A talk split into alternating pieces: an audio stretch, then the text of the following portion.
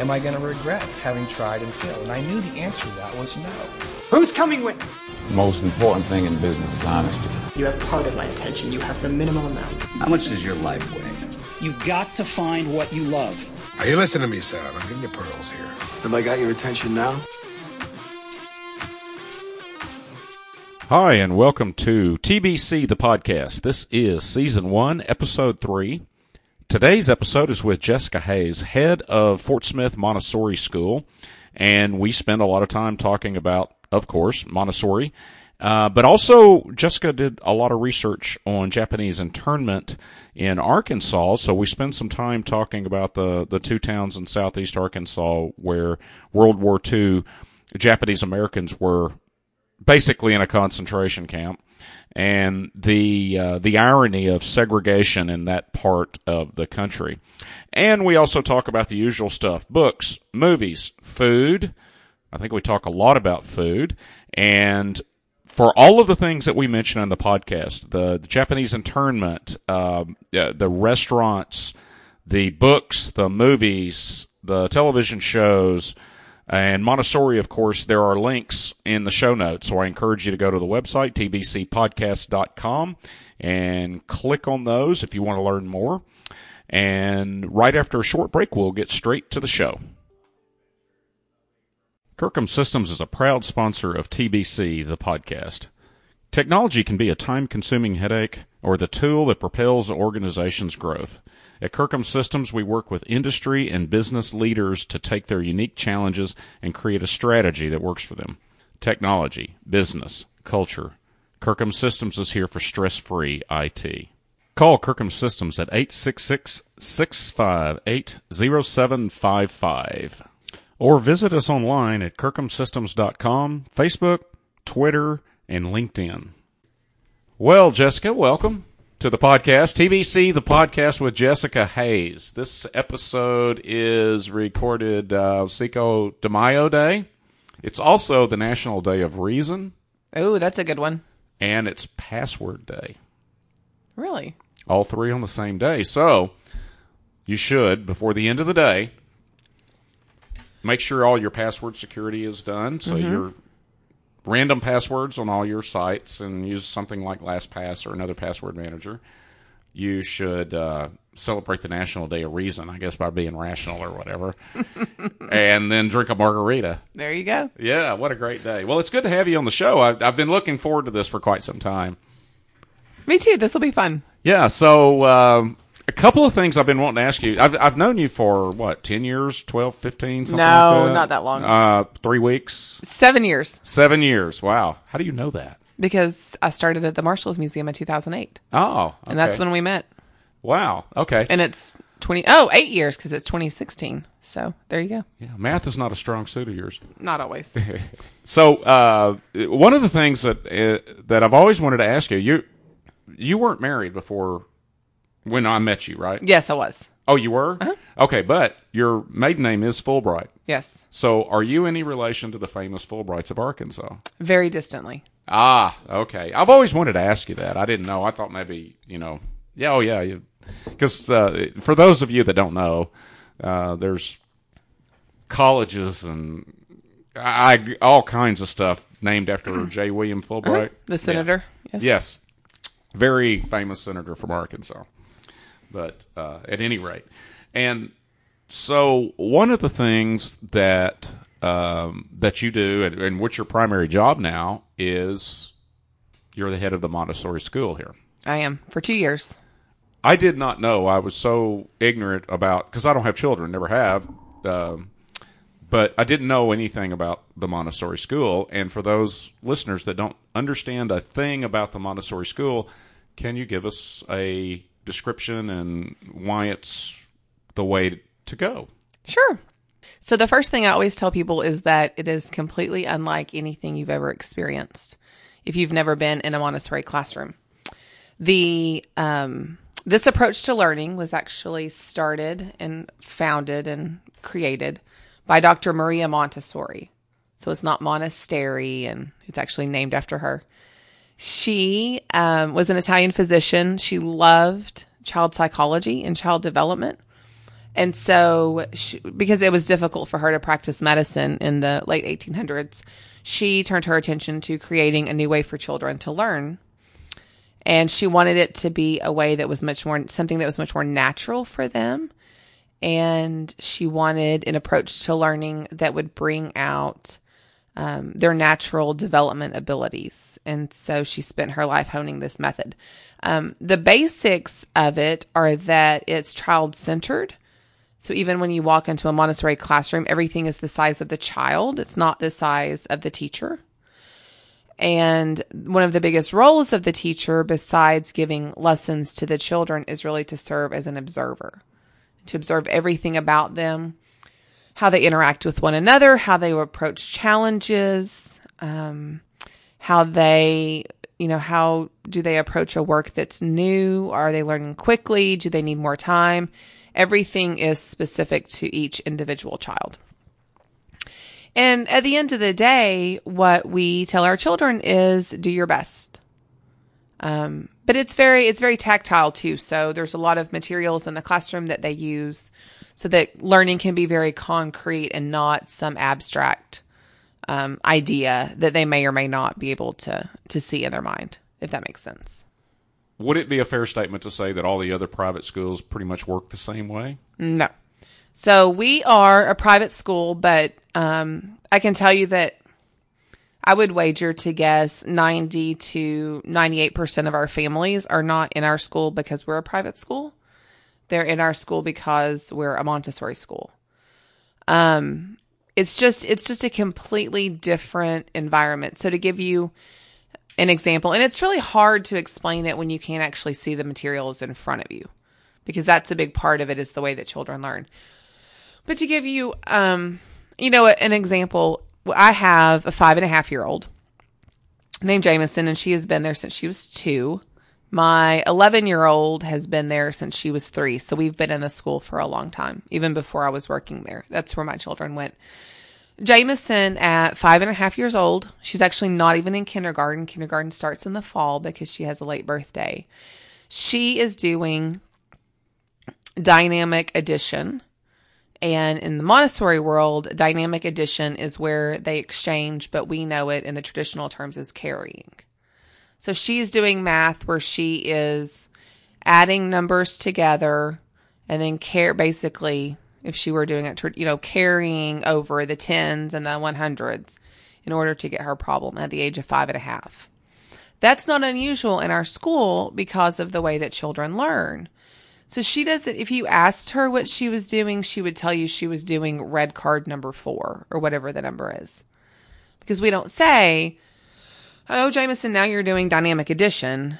We say, oh, you're on the golden beads and it's time for this. and so that's what she does. We start school at the age of three. So for us, for a three year old coming into our school, they're not coming to a daycare, they're not coming to a preschool, they're coming to school. And children are able to work at their level. So as children are able to do work, then they are given lessons and they're allowed to do that work. They don't all have to stay together. They don't all have to learn the letter A this week or the letter C or the number nine they're working where they need to be working for their abilities. So for some of our children, that's moving really fast through curriculum.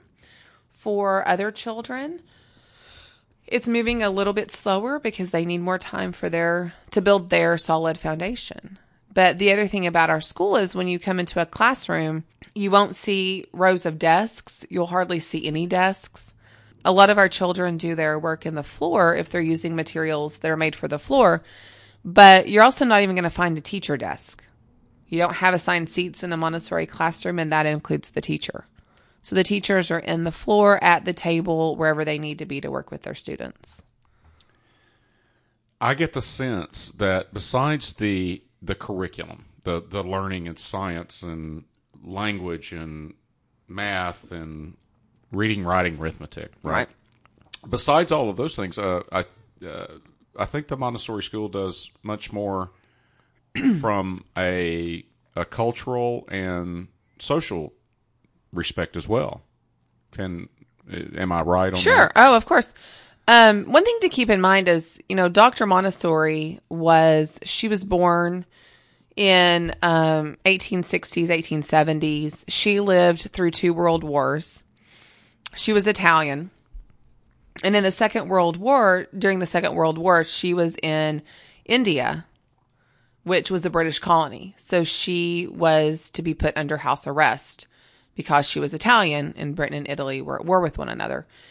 She was so famous and so well loved and just so respected that the the Indian government gave her a lot of latitude and a lot of leeway, um, and really allowed her to travel the country. And so she spent a lot of time with people of a variety of religions, a variety of cultural backgrounds. And living through these two wars, she um, she developed a very, very strong belief in the need for peace education and the need for children to learn to be peaceful. And there's a there's a really famous quote by her that goes some that says something like, "Avoiding war is the work of politicians. Establishing peace is the work of children."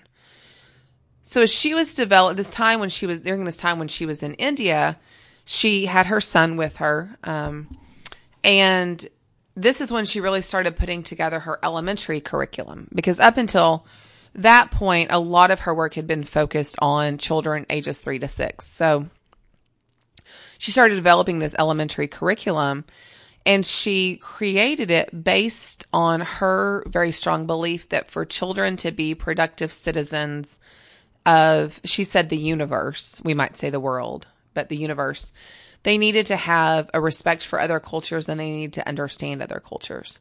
And so that really became the core component of what we do in the elementary classroom. So our elementary students know that they do, they call it cultural work. And that's what it is. And it's basically everything that's not math and language. So it's history, geography, science, taught interrelatedly, interconnectedly. And math and language get get taught with them as well. But it, an example of how this works is um, one of the main lessons that children get every year because they she believed they needed it repeatedly is the creation of the universe. And so for Dr. Montessori, always starting with the concrete, our children get a scientific demonstration basically on the Big Bang Theory. And there's a lot of elaborate and dramatic ways that they do this, but they get this story and they learn about, you know, there was a bang and the universe was created and they explore the scientific theories of it. So a first grader is going to do something very simple in response, whereas, you know, a sixth grader is going to do something more, um, more in depth. But then they follow up the scientific theory with the cultural studies. And so they'll study creation stories. They might study the Egyptians or the Chinese or the Christians or the Muslims or whoever. And they may change it up every year who they study, but they study these cultural beliefs, these creation stories. And with that, they're learning the history of a people, a very important people. They're learning um, the geography because they'll study where these cultures are, where these people lived and they may study, you know, throw in some math and some creative writing in there as part of this study. So we're not saying to them, this is what you should believe. This is the answer. What we're saying is, this is lots of information for you as a person to ingest and digest and develop your own conclusions about what you believe. Talk to your parents. What do your parents believe? we approach this just like we do with everything else. We want them to have the tools for finding information and we want to help them learn how to synthesize information and how to develop those conceptual thinking skills. And that's what comes through, you know, history and geography and science. Now, Dr. Montessori was Catholic, right? She was. She was a nun? Is that correct? Nope, she was Oh. not a nun. She was just Catholic. So I think I think, and I could be wrong about this, but I think a lot of people have the misconception that a Montessori school is somehow a Catholic school. Mm-hmm. And it, interestingly, the very thing you just talked about, well, if you if if you uh, are in Catholicism, the Vatican says, "Oh yeah, Big Bang and science and evolution and all of these things," uh, but that's just really coincidental. It's you, you guys don't really. That's just not part of it, right? Right. There's no religion in the classroom. Right. So it's not like a you know a another private school that's a Catholic school or a Baptist school or I don't know what else there is around, Correct. but it's there's no doctrine. Right. Yeah. So you guys have no doctrine other than uh, I. Well, what is the doctrine? Uh, can you summarize the doctrine of the Montessori school? I, I assume it's based on rationality and It is. You know, our goal is we call, we consider ourselves to be a place of learning as opposed to a place opposed to a place of teaching. So, being a place of learning puts the emphasis on the child. The action is on the child. The child is learning.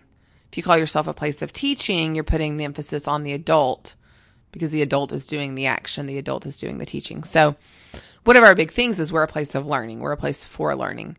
Um, you know, one of our others is we really just always tell our children, do your best. You make mistakes, go back and figure out what you did wrong and fix it. Um, but if I were going to say we had a doctrine, it would be, uh, you know, it, our, it would be that we want to empower children in their learning and we want to help them find the tools to be productive and active citizens of the country, of their city, of the universe. And I think probably the final thing would be um, that we want them to take pride in themselves and pride in their work. But everyone's different and every child is different. So all of those things look different for each child that's in our school. But we we want for them to be able to draw their own conclusions rather than us telling them all the time, well, this is what you should know or this is the truth.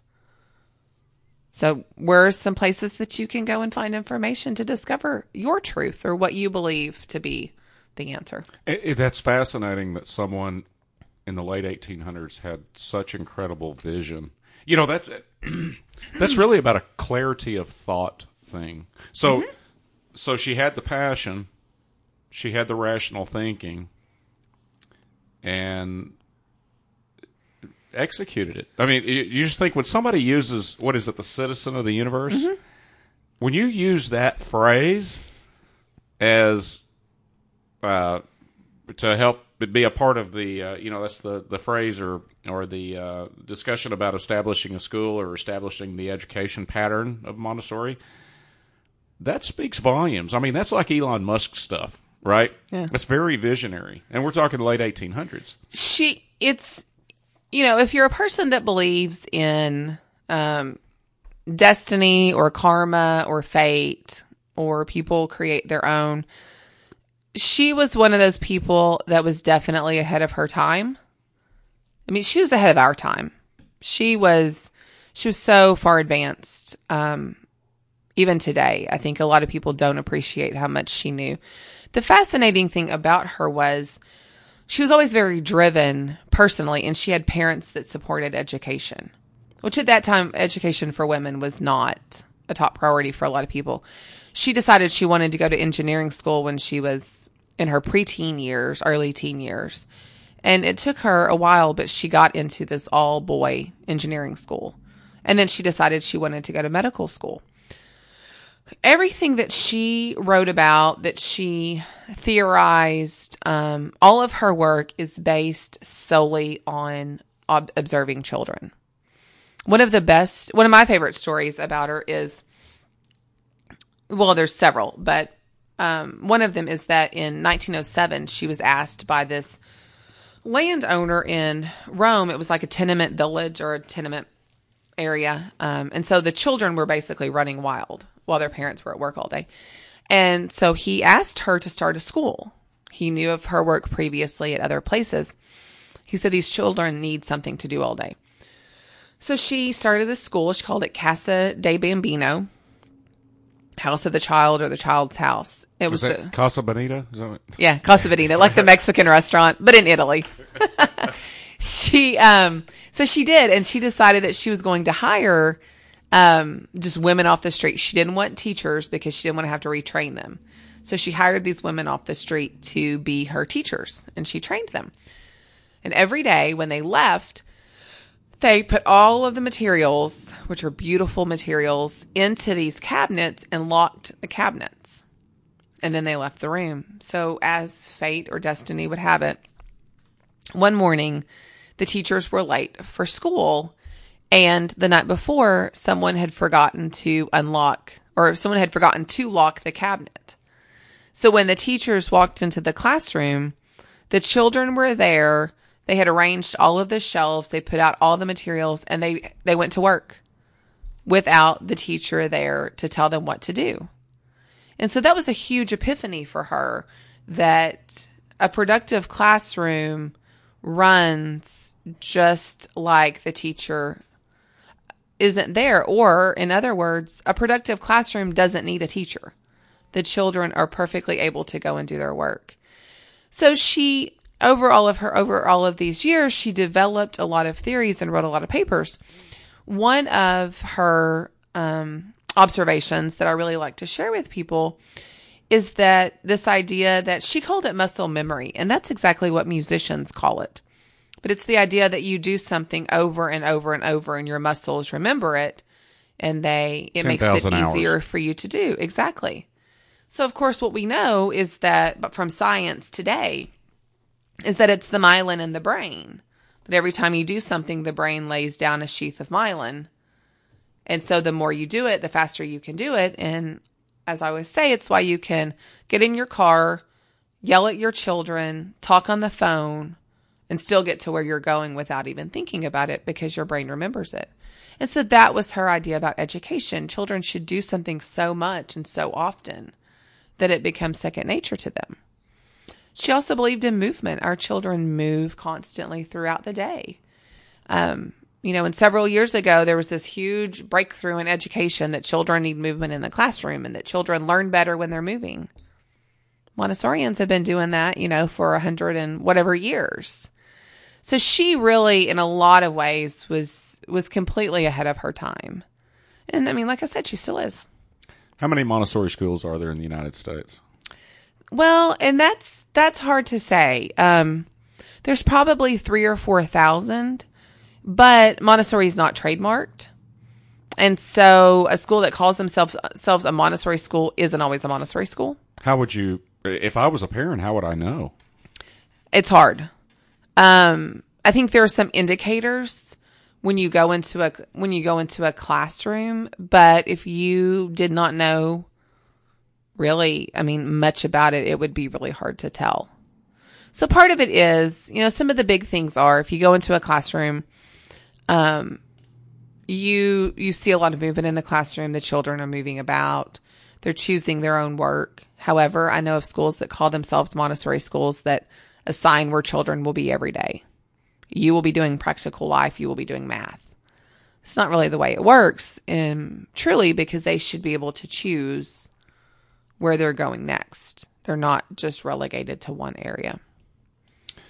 The best place to go if you want to know, I mean, really, if you are interested in Montessori education, is the American Montessori Society website. And if they if they spend enough money to join um, AMS, then they're probably trying to do a lot of things right because it's not cheap. And So you really- got, and and the one here is Oh, absolutely. yeah, and you guys are doing certification, continuing education, Oh, this to do it the Montessori way. Mm-hmm. So, in my mind, I'm thinking is so I, I'm trying to I, I want to make sure my kids are the best educated they can be. I love the idea of uh, move at your own pace. Right. Uh, love the idea of rational thought and and on a day of reason, why not? Right. Right. Uh, but it, it, and and the Montessori school is very unique compared to everybody else, and and I would assume it's very unique compared to. Is it unique in and of itself? Are there other schools that do things in similar manners that don't call themselves Montessori? Is there another? Is there another chain of? Uh, There are Waldorf sto- Waldorf schools, and then there's another school. Um, I can't ever say the word. It's like Regali, Regali. Um, I'll look it which yeah, which have similar philosophies to Montessori. Uh-huh.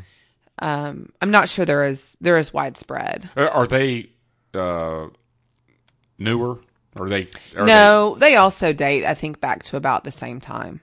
Well, it's just a it's just a fascinating thing, and uh, it's it, it's just it's really any anyone that cares about the education of the people that are going to be tomorrow's leaders should care about not just the Fort Smith Montessori School, but any Montessori school because they are truly providing uh, the leaders of tomorrow in a matter that it really is in their best interest and everybody's best interest. So, so there's been a lot of famous people at Montessori schools, right? Oh yeah, um, you know Jeff Bezos, the founder of Amazon, Julia Child, um, the founders of Google. One of my favorites, Peter Drucker, who anyone who Wasn't he on Petticoat Junction? maybe That was that was uh, No. Drucker store. Well, the, Peter, the store. yeah, Peter Yeah. Drucker is um, for people who are um, big into the business world. He's considered by many to be the guru of business management of the 20th century. Um, so you know, there's you have this. Well, P Diddy Well, there you was go, you Sean know, Combs. exactly was the Montessori student. I'm more familiar with Sean Combs than I am Peter Drucker. Unfortunately, and Taylor Swift. But what I like about Peter Drucker is that um, he really shows, I think, his being a Montessori student, that they span the gamut. So it's not just, you know, it's not just these creative types.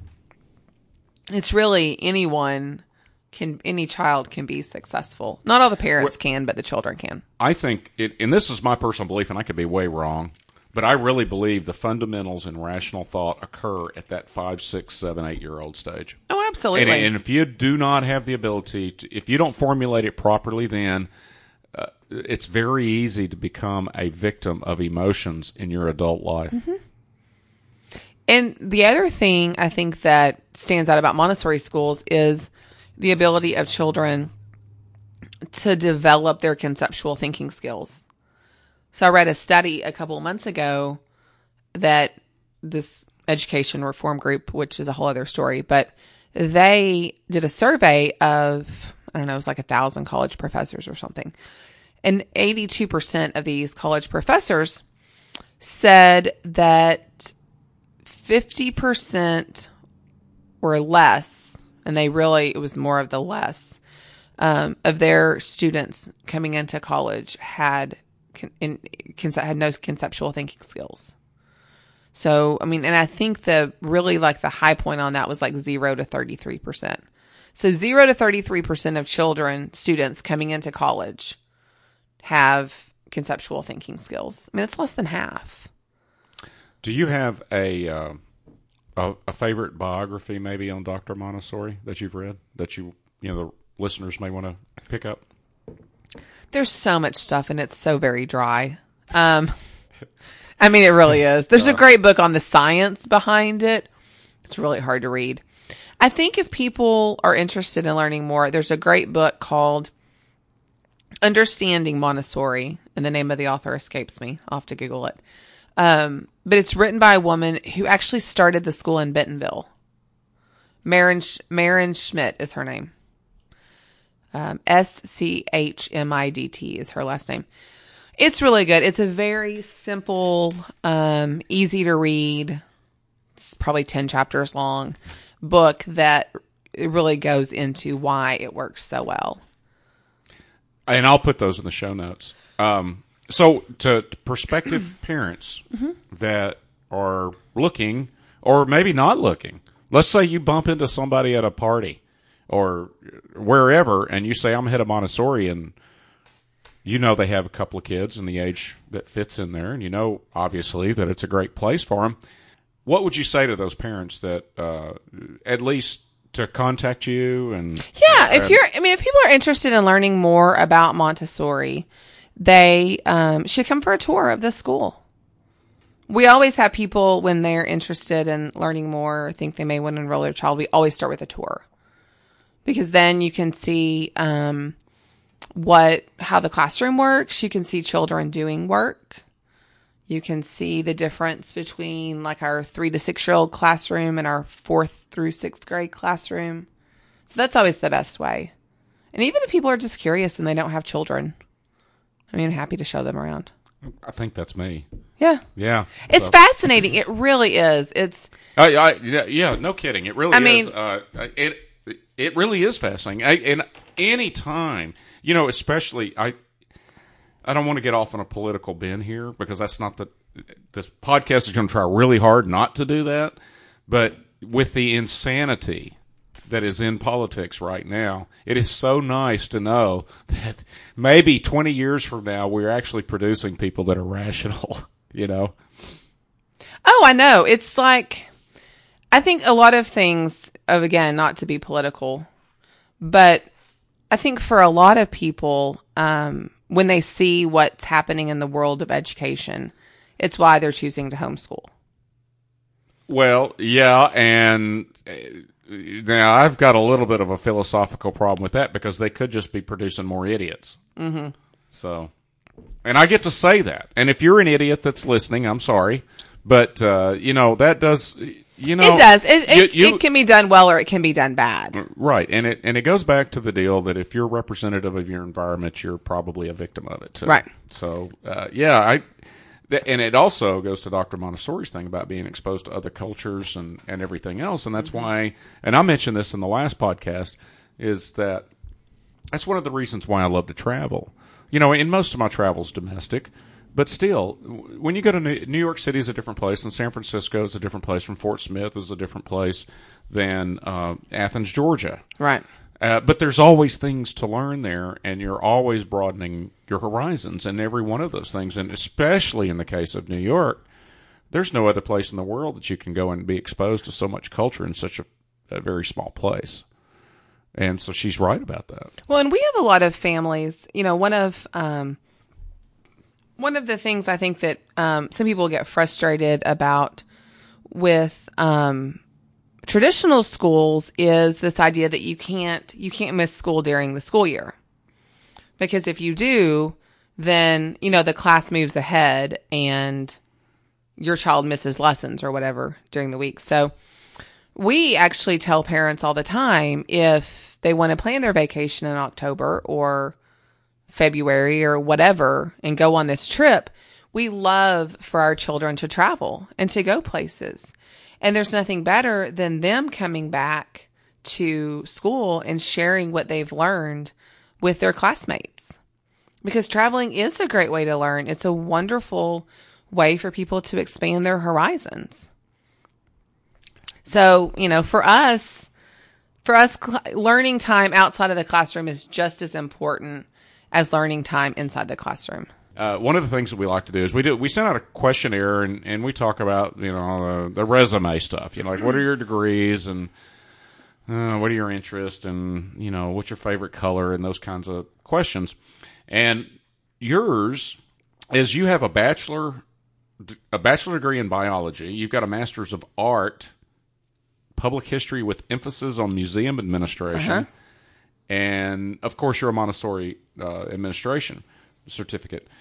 Uh, But one of the things that I and I can't remember how I um, how I found this, and I think it's related to maybe the Masters of Art here.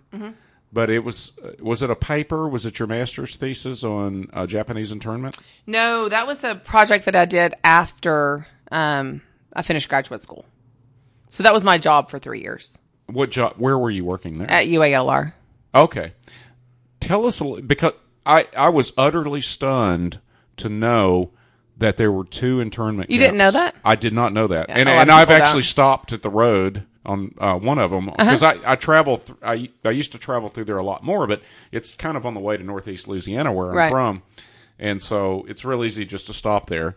And, uh, you know, and this kind of goes back to what I was thinking you know, when we were working on trying to bring the Marshals Museum here, and of course I'd like a little spec on that. You you busted your ass on it, but uh, uh, it, it goes back to that place, that geographical place that never changes, even though time moves constantly. Right. There's no present; it's always the past or the future. You know, it's, it's time's always moving. But if you can step into that geographical place, that very point on this little rock and this is where history occurred to me and maybe i'm weird but to me that that gives me a connection to that. And the Japanese internment was such a uh, you know, bang the wars of drum and uh, nation, you know, uh, all of these these things about you know stereotypes and prejudice and and all of these other bigotry and everything that went along with that because we weren't rounding the Germans up that were in America, Right. And it was just the Japanese. It, can you speak to some of that a little bit? What Sure. did you learn about that? And wow, what a culture! I mean, they're, they, and then they're bringing them mostly from California Uh huh. They came from Cali- to Arkansas. So not only were they screwed over, Yeah. then they took them out of the, you know, the state of California. On top of that, Well, a lot of it goes back to um, to the early 1900s when the when Congress passed laws like the Chinese Exclusion Act, um, and then later I think there was one about Japanese, but much of it was it was based on bigotry and resentment that white California farmers had for towards the Japanese because the Japanese were so successful. They could take these barren pieces of land, you know, that were rock covered and turn them into amazing gardens. And the um the white people basically resented that because the the Japanese um and the Japanese Americans were so successful at business and everything else that they were doing because they worked really hard. And so when when uh, Pearl, Pearl Harbor was bombed, they that became sort of the trigger that the this group that had been trying to you know basically keep them down or whatever for years, they were able to use that to get um, these laws passed that were that yeah they basically rounded them up and put them in um, the term that was used was internment camp, but in, to be interned implies that you were given a trial. So the real terminology, the correct co- terminology of it is concentration camp. We don't, that's not really common in our vernacular here because when we think of concentration camps, we think of, you know, Hitler's Nazi Germany. yeah. So they looked for, you know, and no one, no one knows for sure why they sent people to Arkansas other than there was land because most of the camps were closer to the West Coast. So Montana, I think there might have been one in Wyoming. There were some in California. There was one in Arizona. But there were these two in Arkansas, in Rohwer, and then in Jerome, which are down in the Delta. So, you know, if you're headed to Florida or Louisiana, you know, it's right on your way. And they put them on trains, put these people on trains and sent them to Arkansas to the swamp. And it was all swampland when they got there. Um, I'm sure, you know, whoever owned the land made a killing off of selling it to the government for this, but they were all of these camps were they were surrounded by barbed wires. They had guards up in towers, you know, and they would tell people, well, the guards are there for your protection. The guns were always pointed inward. You know, and the the irony, like the craziness of all of this is that if you keep traveling, you know, that road and you go into Mississippi, it will take you to Camp Shelby, which was um, a very busy base during World War II for American soldiers. And all of the Japanese Americans that were enlisted in World War II, um, enlisted in the military rather during World War II, that's where they were stationed before they were sent out. So there's lots of stories, and like Senator um, Daniel Inouye from Hawaii, the late senator, he was, you know, he lost his his arm during World War II, but he was um, one of those one of those soldiers that was stationed at Camp Shelby, and there was he used to tell these stories. There was a lot of friction between the soldiers from Hawaii and the soldiers from the mainland because in Hawaii they didn't round anybody up. If they had, the entire economic system of Hawaii would have collapsed. So there are all these things that just scream, you know, stupidity because none of it was logical. If the people on the mainland are a danger, but the people on the Hawaiian Islands aren't, like, where, what does that do? But there was a lot of friction because the soldiers, the Hawaii, the soldiers from Hawaii didn't understand what the families of these soldiers in America were going through that here they are going off to fight and their families are locked up behind barbed wire. Were there were there families that uh, that were both in internment and service? Like, Oh, yeah. oh, that's And there- just insane. Well, and then It's there's insane. stories in Arkansas, and then you know the whole the whole Arkansas story is just really gets bizarre because then you have to think about black versus white, and so you know in the in Arkansas there was really no place like where do the Japanese Americans fit in? They're supposedly em- enemies of the country. I mean, they weren't, but then you've got black Arkansans and then you have white Arkansans. So there are stories about like Japanese American soldiers getting on a bus, like they get on a bus at Camp Shelby to go and see their family in Arkansas, you know, behind barbed wire. Um, and so there's uh, numerous stories of a Japanese American soldier getting on the bus and going to sit at the back of the bus with a black a fellow black sol- a fellow soldier who was black. And the bus driver saying, "You can't sit back there. You have to sit up here." Well, he's a friend. I want to sit with my friend. Well, you can't do that. You have to sit up here. Wait a minute. Wait a minute.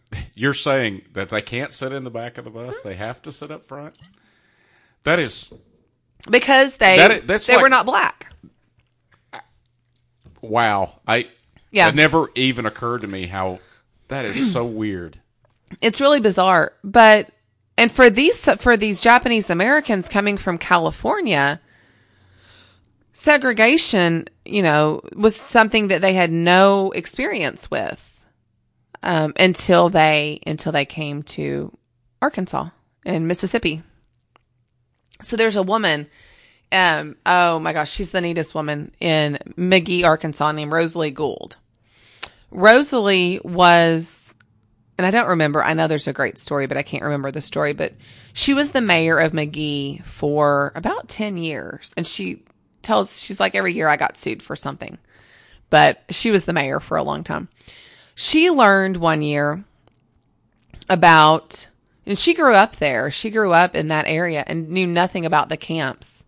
But she learned about them because when she was mayor, someone called and said that they were bringing a group of Japanese Americans to McGehee um, or to Rohwer to go and see the cemetery because there's there's a cemetery where the camp at Rohwer was, and wanted to know if she would meet them.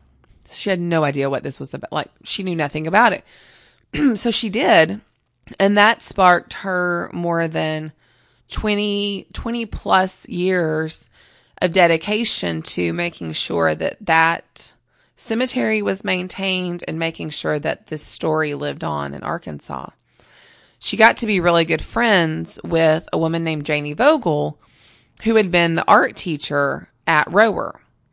And Janie had the most amazing collection of biographies and pieces of art that the children did in the schools. And so there were a lot of drawings, there were a lot of reflections on their views of life in the camps.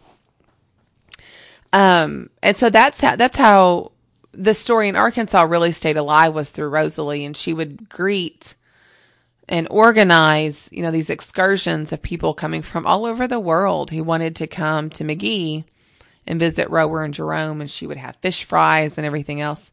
So when I was finishing graduate school, um, I needed a job. And basically, what I ended up doing with my a woman who did my graduate advisor was um, creating a job for myself. And so part of the job was that we worked with the Winthrop Rockefeller Foundation in Little Rock to put together a grant. It was about a $4 million grant.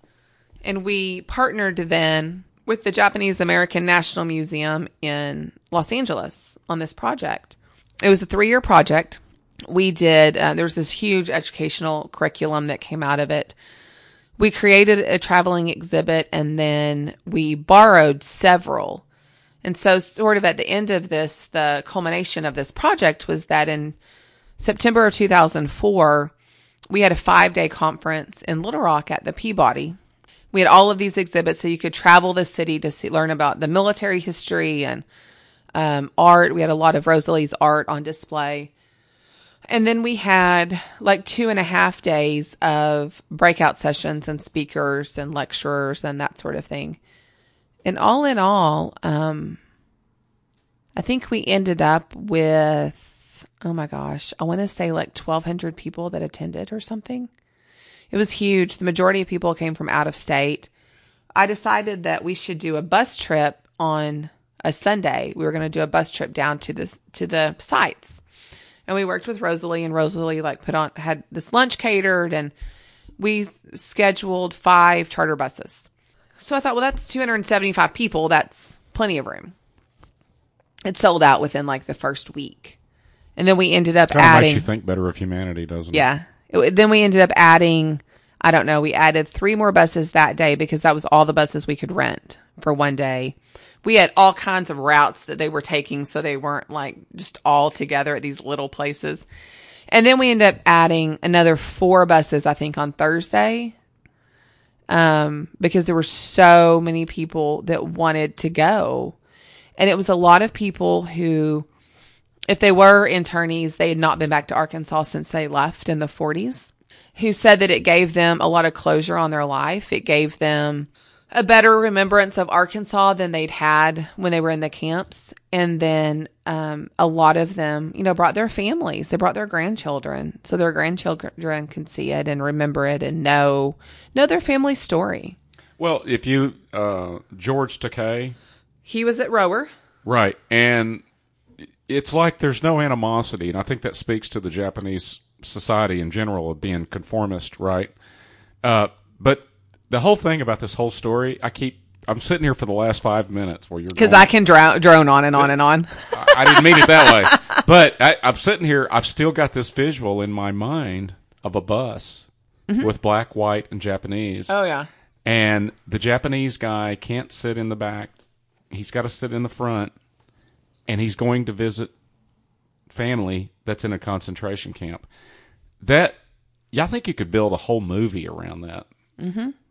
That is, that's a lot of cognitive dissonance that I'm really having a struggle with. The, the, the dynamics in, in, from every, just pick three people out, a white, a black, and a Japanese on that Right. bus they're not indoctrinated and they they're going wow this is uh, i'm in crazy world right I, you know and what's going through their mind could be an entire movie on that what is it that's probably going to be what an hour drive Probably hour a little ride? bit longer, maybe. Yeah and and you could have three segments to a movie about what's going through their mind during that whole thing and you know and maybe it'll be a bff or something or somebody will make it because it's not going to be a blockbuster unless Right. we shoot some lasers or something But- Exactly.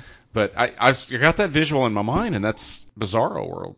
It really is. I mean, it doesn't doesn't make a lot of sense. But then there's not much about segregation that did make sense. So Okay, so you're stranded on an island with Wilson. That's my old go-to story. Wilson, the volleyball. Yeah. Okay. Yeah, Castaway. Is Yeah. it, was it Castaway? Is Yeah, the that's it. Yeah. This is a third podcast I've done that I talk about Castaway, and I can't even remember. I do know Tom Hanks was in it.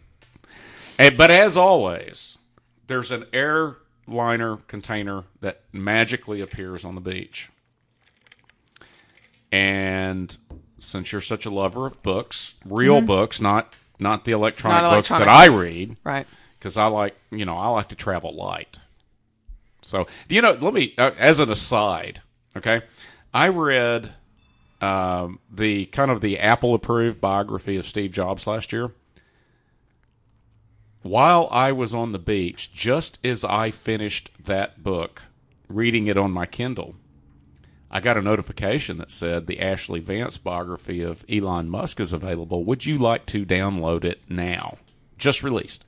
Mm-hmm. And I said yes, and I downloaded it and read it that day on the beach. I didn't have to get up, go to a bookstore. I didn't have to order it online.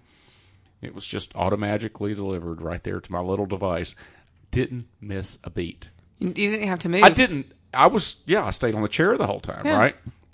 So anyway, but as a lover of books that show up, the old physical Dead Tree Right. version, it shows up in the container because my container would have a Kindle in it, mm-hmm. already preloaded. Right. What five books would you like to see in that box? So the Thorn Birds, which is one of my all time favorite books. I've probably read it. I don't know, eighty or ninety times. And the miniseries. Eh, I'm not a big fan. If I read the book, I don't really watch the movies. I've seen the miniseries, but the book's better. Um, probably a second one. Oh, a second book would be. Hmm. Well, right now I'm reading a really good book called Raising Cain, which is about boys, developmental uh, development of boys. So that's kind of fascinating. Um, gosh, that's hard. I don't Uh, know. Well, we could you could go back to I could read The Great Gatsby over and over again. I know I'm trying to think of things that I've read that I would want to read many, many times. And so many times I get wrapped up in a book and then I finish it and then I I, can have read to any move of the on Seneca with my books. life. Yeah, are you familiar? Is Seneca? No, I haven't read those. uh, it's two thousand year old philosopher. no. Uh, he's got letters and there's a couple of. Good You're much books. more deep, a much more deep person than I am. I I don't think so. I just happen to know who Seneca is and read some of his stuff. I really don't know. I'm not sure I can think of five. That's tough. And Uh, that's really sad that I can't think of five books that would that I would be anxiously awaiting. I mean, really, I would read anything that was in there. So if I, let's do a genre. So I'd love to have some sort of something hi- historical fiction. For a while, I was really into the John Adams family. I don't want to say the Adams family because I'm not talking about Morticia and Gomez. Um, they have a fascinating history. Morticia and Gomez. Oh, no, the Adams. yeah, the, real, other- the John Adams family. How's right. that? John Quincy. And, Uh-huh. John and John Quincy. Yeah. Um, and then I'd love, um, and then I just I like you know Jonathan Kellerman and you know criminal books that thriller books that are easy to read. And, Crichton. yeah. Well, okay, let's do this. Let's do. Uh, do you watch? Are there some movies that you watch over and over again? Yes. Name five. Five movies. Okay. Well, Sleepless in Seattle. Speaking of Tom Hanks, Aw. I know, and I love You've Got Mail too. Those are great. Uh, yeah. Uh, well, wait. a Both minute. have Meg Ryan. No, I was. Well, I was thinking of Meg Ryan. I was thinking when Harry met Harry, Harry Met Sally. the Katz's Delicatessen Yes. in New York. Uh huh. You been there? No. Okay, there's a sign right above the table where she does. Oh, the where they orgasm sat. Scene. Yeah, yeah. It's, it's just right there where Harry met Sally. Now I hate cats. The food's terrific, but I the The ambiance. well they give you a ticket when you walk in the door, and if you don't deliver that ticket, even if you're not the one paying the tab, if you don't give them that ticket back, they'll charge you fifty dollars. So what's the purpose of the ticket? It's to make sure that you don't walk out without paying your tab. Oh. So everybody gets one that comes in, and then the person with the ticket has to go to the one place. You know, a typical Jewish Right, delicatessen. and you, pay. You, you go and you don't do it at the table usually. Oh, and then they got festival seating, or you can pay extra and have a waiter bring your food to you. So Interesting. the food is absolutely phenomenal. If you're a huge fan of the movie, you, Right. It's down at Soho. It's a little bit off the beaten path from Midtown, but uh, my recommendation now that Carnegie is closed and Stage is closed, uh, Sarge's on Third Avenue. It's like between 37th, 36th, somewhere along in there. It's they're very nice. They'd love to have you. It's not crowded, and the food is very similar to Carnegie. And it's not 50 bucks if you lose your ticket. And it's not 50. They don't treat you as a criminal as soon Right. as you walk through the, The door. door. Right, right. So anyway, I don't I forgot how we got off Oh, the tangent. so, oh, because of Meg uh, Ryan. yeah, Meg Ryan, yeah. So another movie that I love and I've probably seen hundreds of times is Son-in-Law with Pauly Shore. Do you remember that movie? Wow, I would never have guessed I you would be a Pauly Shore. Oh yeah, love Wow. Pauly Shore. Are you? Do you do Will Ferrell then? He's okay. I like his earlier stuff. I haven't watched much of his many of his movies lately. Elf is a good movie. Elf is funny. I, Talladega Nights. Mm. Nah. I don't know. There's something about Pauly Shore in the early days that I really. He just it makes me laugh. If you're having a bad day, it's the it's just the best movie to watch and laugh and laugh and laugh. See, I'm a very shallow person, Tom. well, no, I no, I uh, yeah, uh, we had uh, uh, there was uh, there was one guest that uh, the jerk, which I I'm a big fan of. oh yeah, I Yeah, like that movie. Yeah, the uh, the jerk. That's just uh, Carl Reiner and you know Steve Martin. So, Father of the Bride. Speaking of Steve Martin, is a good movie. And then I think I would want to have a season of Friends. Doesn't matter what season. My wife was a big fan of Yeah, Friends. I can watch it every night over and over. It- I can do that with Seinfeld. I, I never Oh, I got can't into stand Friends. Seinfeld. Justin Really? loves Seinfeld. Yeah, I wonder what that what that says about us. Maybe it's a man thing. Yeah, maybe. Julia Louis Dreyfus, though. Do you watch Veep on HBO? That, that's a So I'm new to the world of Netflix. Also, House of Cards. I've seen one episode. I just started it. It's really good. Yeah. But it took Isn't that music incredible? The opening scene. I Took always me- Love that. A long time to. uh Well, we had Apple TV for a couple of years, but our TV was so old it wouldn't work. Like you couldn't. It didn't have the the correct adapters for it. So we got a new TV this year, so we plugged up the Apple TV. You know, televisions are pretty cheap. I know. Okay. And But then there's something to be said for not having one, though. Well, no, we had one. It was just old. But anyway, so we got Netflix. So I'm I'm learning this whole like show binging and things that thing that people do when they watch it. Meredith Davison does our uh, marketing here, or at Kirkham Systems here in this office, that company. And uh, she, when the House of Cards is out and, and shows like that, she won't watch any of it until it's finished, and then she binge watches. And so, what I pointed out to her the other day was this is the fourth season of House of Cards. They make, um, let's see, if, um, um, um, um, 13 episodes a year. That's 52 episodes. It's one a day, one a week. Well, it's a House of Cards, 52 cards in a deck. So I thought, well, maybe this after Uh-huh. this season, you'll get to do that because it might be the end, but they'll probably just dig deeper into the wallet and pay Spacey a bunch of money Yeah, and make some more. do it. Yeah, do it some more. But that, you know, I've gotten into it. I haven't done uh, Game of Thrones, and I'm thinking about binging on that because everybody rants and raves, and it's an Emmy Award winner. Blah blah blah. Uh, have you have you seen that? Never heard of it. Uh, Well, it's HBO. Yeah. Uh, but Veep is, is really good on HBO, and um, and I like uh, Don Cheadle, the actor. Mm-hmm. There's uh, he's got a Showtime called House of Lies, where it's about uh, these uh, management consulting firms Oh, interesting. and how ruthlessly evil they are. And what is funny is that it it is funny. It's a comedy, sort of, and then Veep, of course, is a comedy. But their writing on both of those shows is so tight that I find myself hitting pause and rewind because every single line is witty. oh, yeah. So it's it kind of, but they're they're still good if you just want to just watch them through like Friends Right. because Friends is easy. I mean, you know, that's like brain dead stuff, Yeah. Especially when you've seen it like 25 times. right?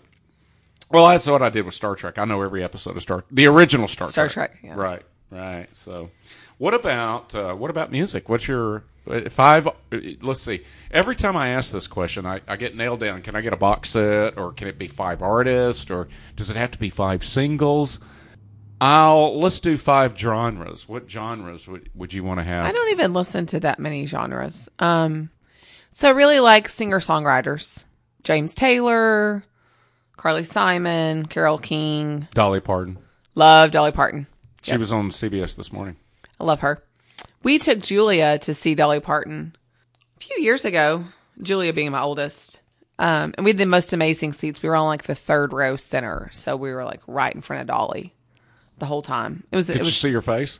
Yeah. see everything. Well, I was just thinking you were kind of down low. Yeah. and- No, it was really good. Good seats, good everything. It was a good show.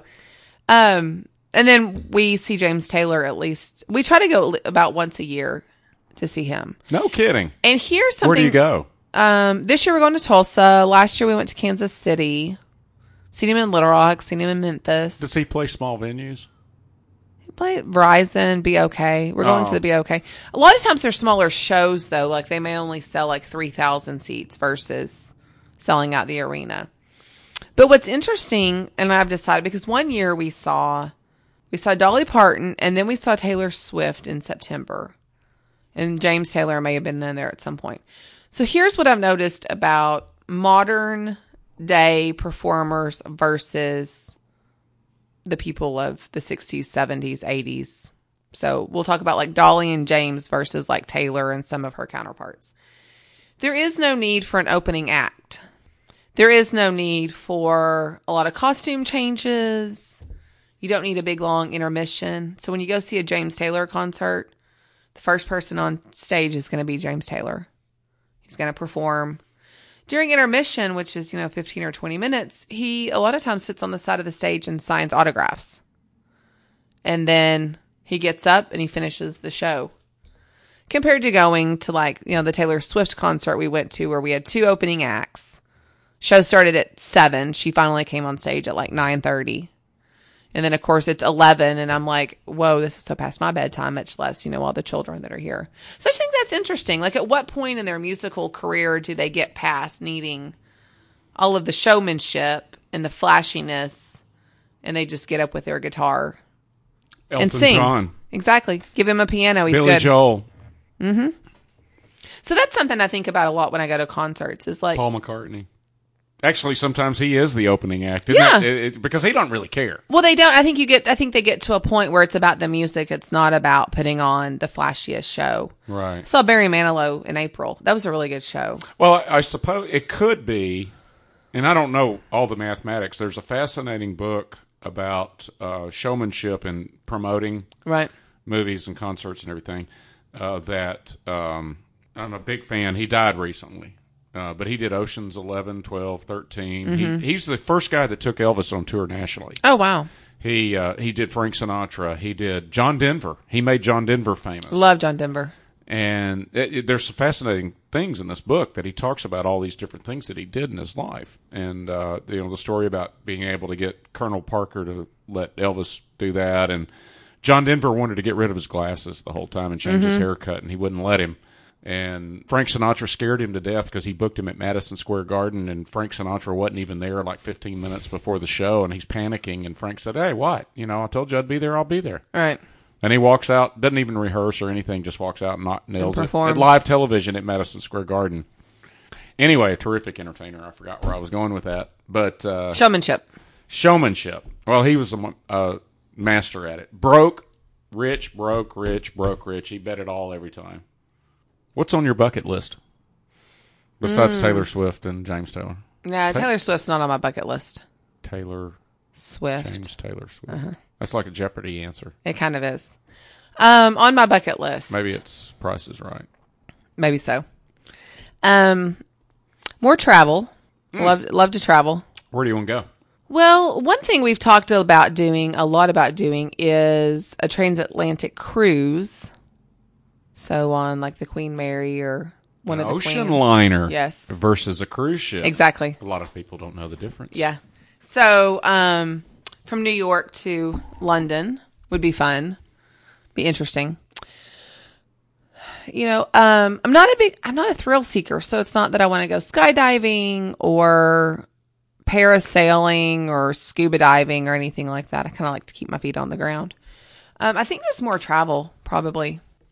There was a country on um, Sunday morning, CBS Sunday morning, Mm-hmm. and and they're it's built into their constitution that they're required to be happy, and they only let in. I, and I'll put this in the show notes, and uh, I really wish I could remember the name of the country, but they're Buddhist, Mm-hmm. and it's really part of the country's motto. They only let in like a hundred thousand visitors a year, although it's you know it's a little hard to get there.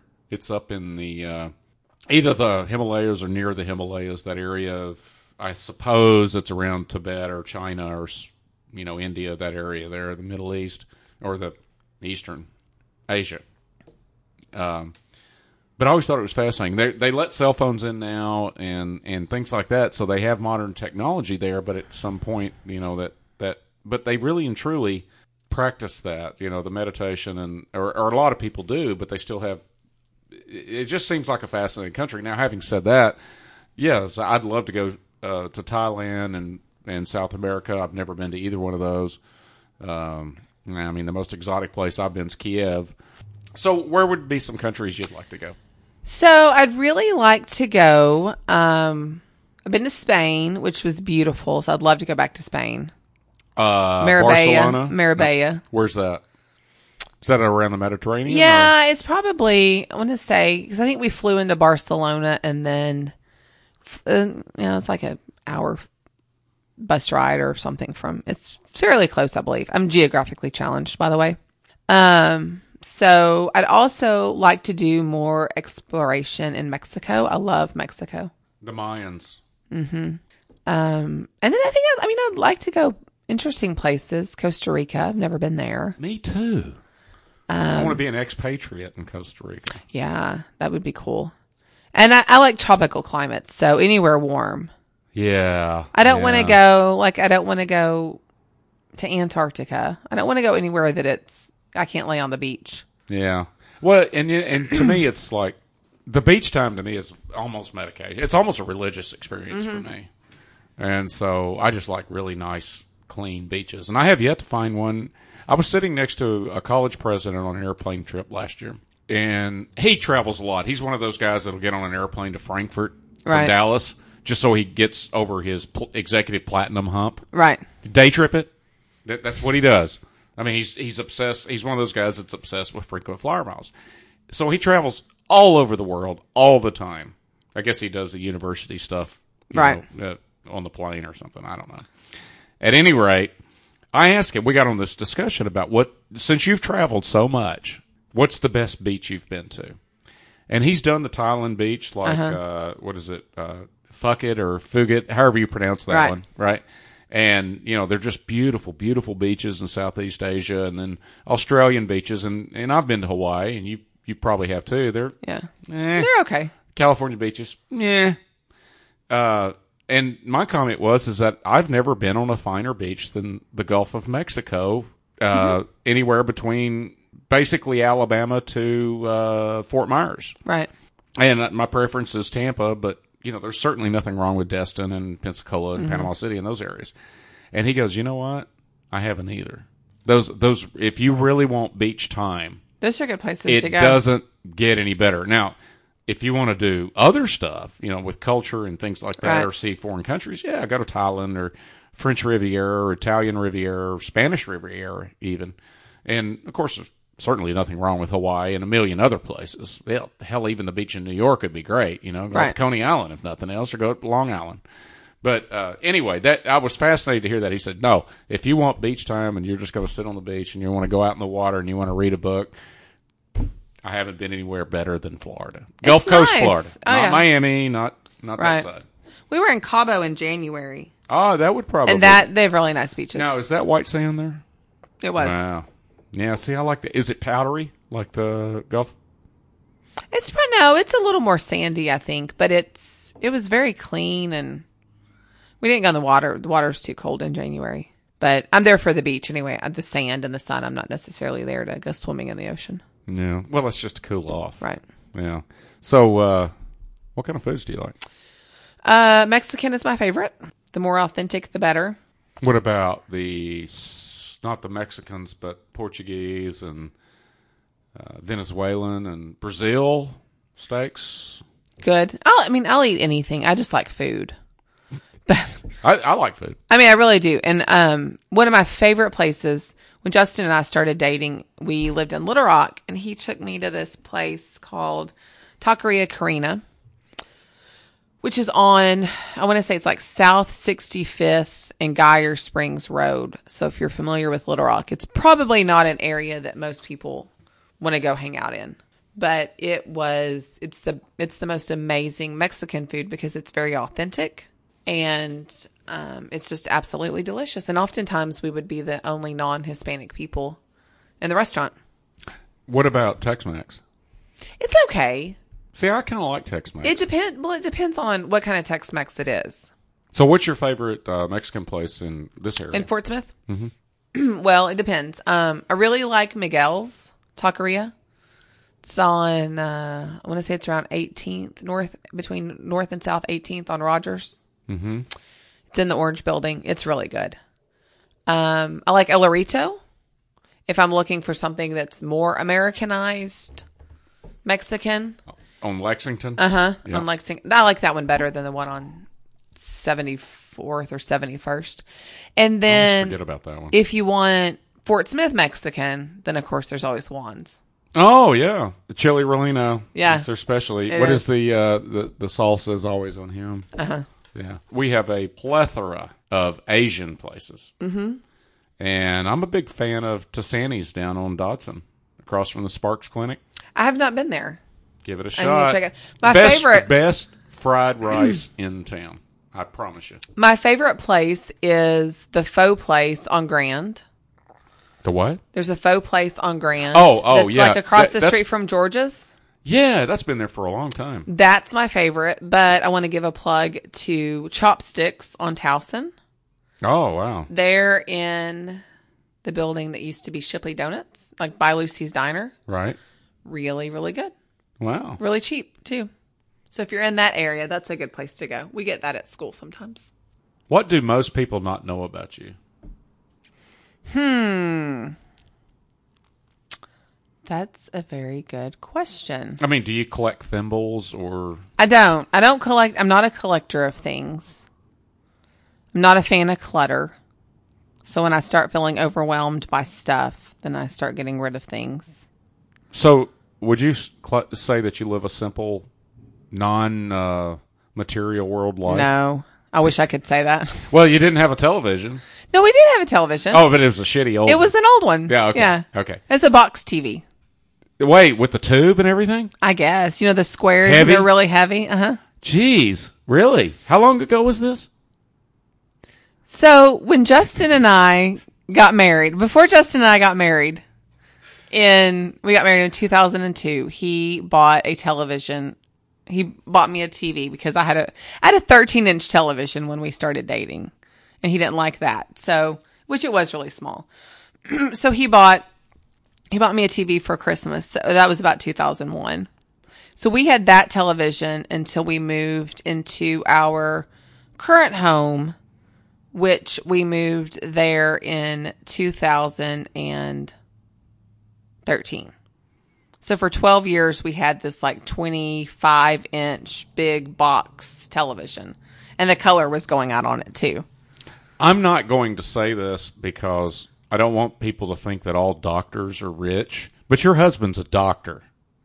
Yeah, but TVs are just not that important to us. Well, that's my point, and that's Yeah. why I bring it up. And I think that's uh, if it's not important to you, why? why I mean, we watch TV, but having a big, fancy 50 inch flat screen television is not is not the most important thing to us.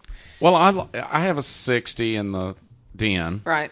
and I paid like four hundred bucks for it. Well, they are cheap. So when we moved into our new house, we got we got a new television, but the TV in our bedroom was still one. That, But you have an Apple Watch on your wrist. I do. Okay, so I, I just want to we'll just put But it all if you asked me how many things I can do with my Apple Watch, I would tell you probably three. So I like tech. This okay. So this is something people probably will find odd about me or don't know about me is that I really like technology. Like I love my Apple phone and I love my Mac computer, but I'm not patient enough to spend lots and lots of time figuring out how to use all the bells and whistles. Uh, and So I could I. have a much simpler phone if they made them for the things that I do on it. I it, I think that would hold true for the watch for me. Yeah, I same do thing not there. Mm-hmm. have the patience for it, and, and I, I'm not, and quite frankly, I think Apple could have done a better job on the user interface because sometimes the crown does something and sometimes the button does Right. something, and it's inconsistent. Uh, and I think Gruber wrote a really good uh, blog post on that just recently. But regardless, uh, an iPhone, uh, it has to be a smartphone. I, there's no way I could go back. No, I don't want to go back to my flip phone or I want whatever the I internet had there. before. I want those apps there. I utilize that tremendously, and I go to the trouble of learning how to kill apps and free up memory and just and things Right. like that. The uh, but so but uh, and I'm the same way. I'll buy any gadget that I think appeals to me, like an Amazon Echo. I had no idea if it would really become a part of my life, but it has, mm-hmm. and it's the best vocal assistant out there. It's by far better than Siri. Siri pretty much sucks compared to Alexa. They have different purposes, and the Alexa's got seven microphones, and and it's in a controlled environment. It's plugged in all the time, and everything else. So I can understand why it works better. But when you get to the watch, I go, eh, meh. It's sitting on the nightstand charging, as it has been for two weeks now that I since I've worn it. The Kindle is one of those devices that the the earlier ones where you had to use a little scroll bar Right. thing back and forth and all that. Oh Jesus Christ, that was just a just crap. Uh, and so I had a love hate relation, off and on relationship with the Kindle. When the Voyage came out, or no, the the Paperwhite came out, touchscreen, uh, front lit LED, which all of them are uh, now, instead of backlit, instead Right. of staring into an iPad to read a book. It's natural. Uh, once I got that one, and I started using it to read books, and forgot that I was using technology, then that technology faded into the background, and that's when I learned to love it. But it was up. It, but it was. It, then I learned to love not having to carry the books, not having to flip the pages. Right. Uh, but it, it did eventually fade into the background, but it took time for that to happen. Because at first, you know, the first book or two, probably no more than two books, first book or two I read, I was always conscious that I was using a Kindle, and then you got to take the time to get the font right and you know the font size and the font type right because the default one just didn't work. I wanted real clean type, but it did finally fade in the background, and that's when I said, "Well, I'll never have anything but a Kindle." Uh, but yeah, I get what your point is. Yeah, so I don't I- I don't do hi-fi equipment anymore. But I still use I use a paper calendar. I See, I can't don't- use I can't use an electronic calendar. I have to be able to see it and write it and look at it whole picture, not just on a on a screen. I can't. I can't do a paper. I have to have electronic. And our, our marketing manager Meredith that I mentioned earlier, she's uh, she went to Gonzaga. She's uh, I guess late twenties, early thirties. Sorry, Meredith, if you're listening. I'm just speculating about you, but um, anyway, she does her calendars on paper, and you would think that living in Portland, Oregon, that it, everything's about apps and everything. Right. Mm, no, she's old school. So yeah, I get it. I mean, if it works, it works, right? Well, exactly. There's no there's no best way to do anything. Right, you got to do it. It's just like we tell our students: you do your best and you do what's best for you. The true Montessori way. That's right. All right, that's it. Thanks, Tom. Hey, uh, Thanks for being on the show. That was fun. We'll have to do it again. Yeah.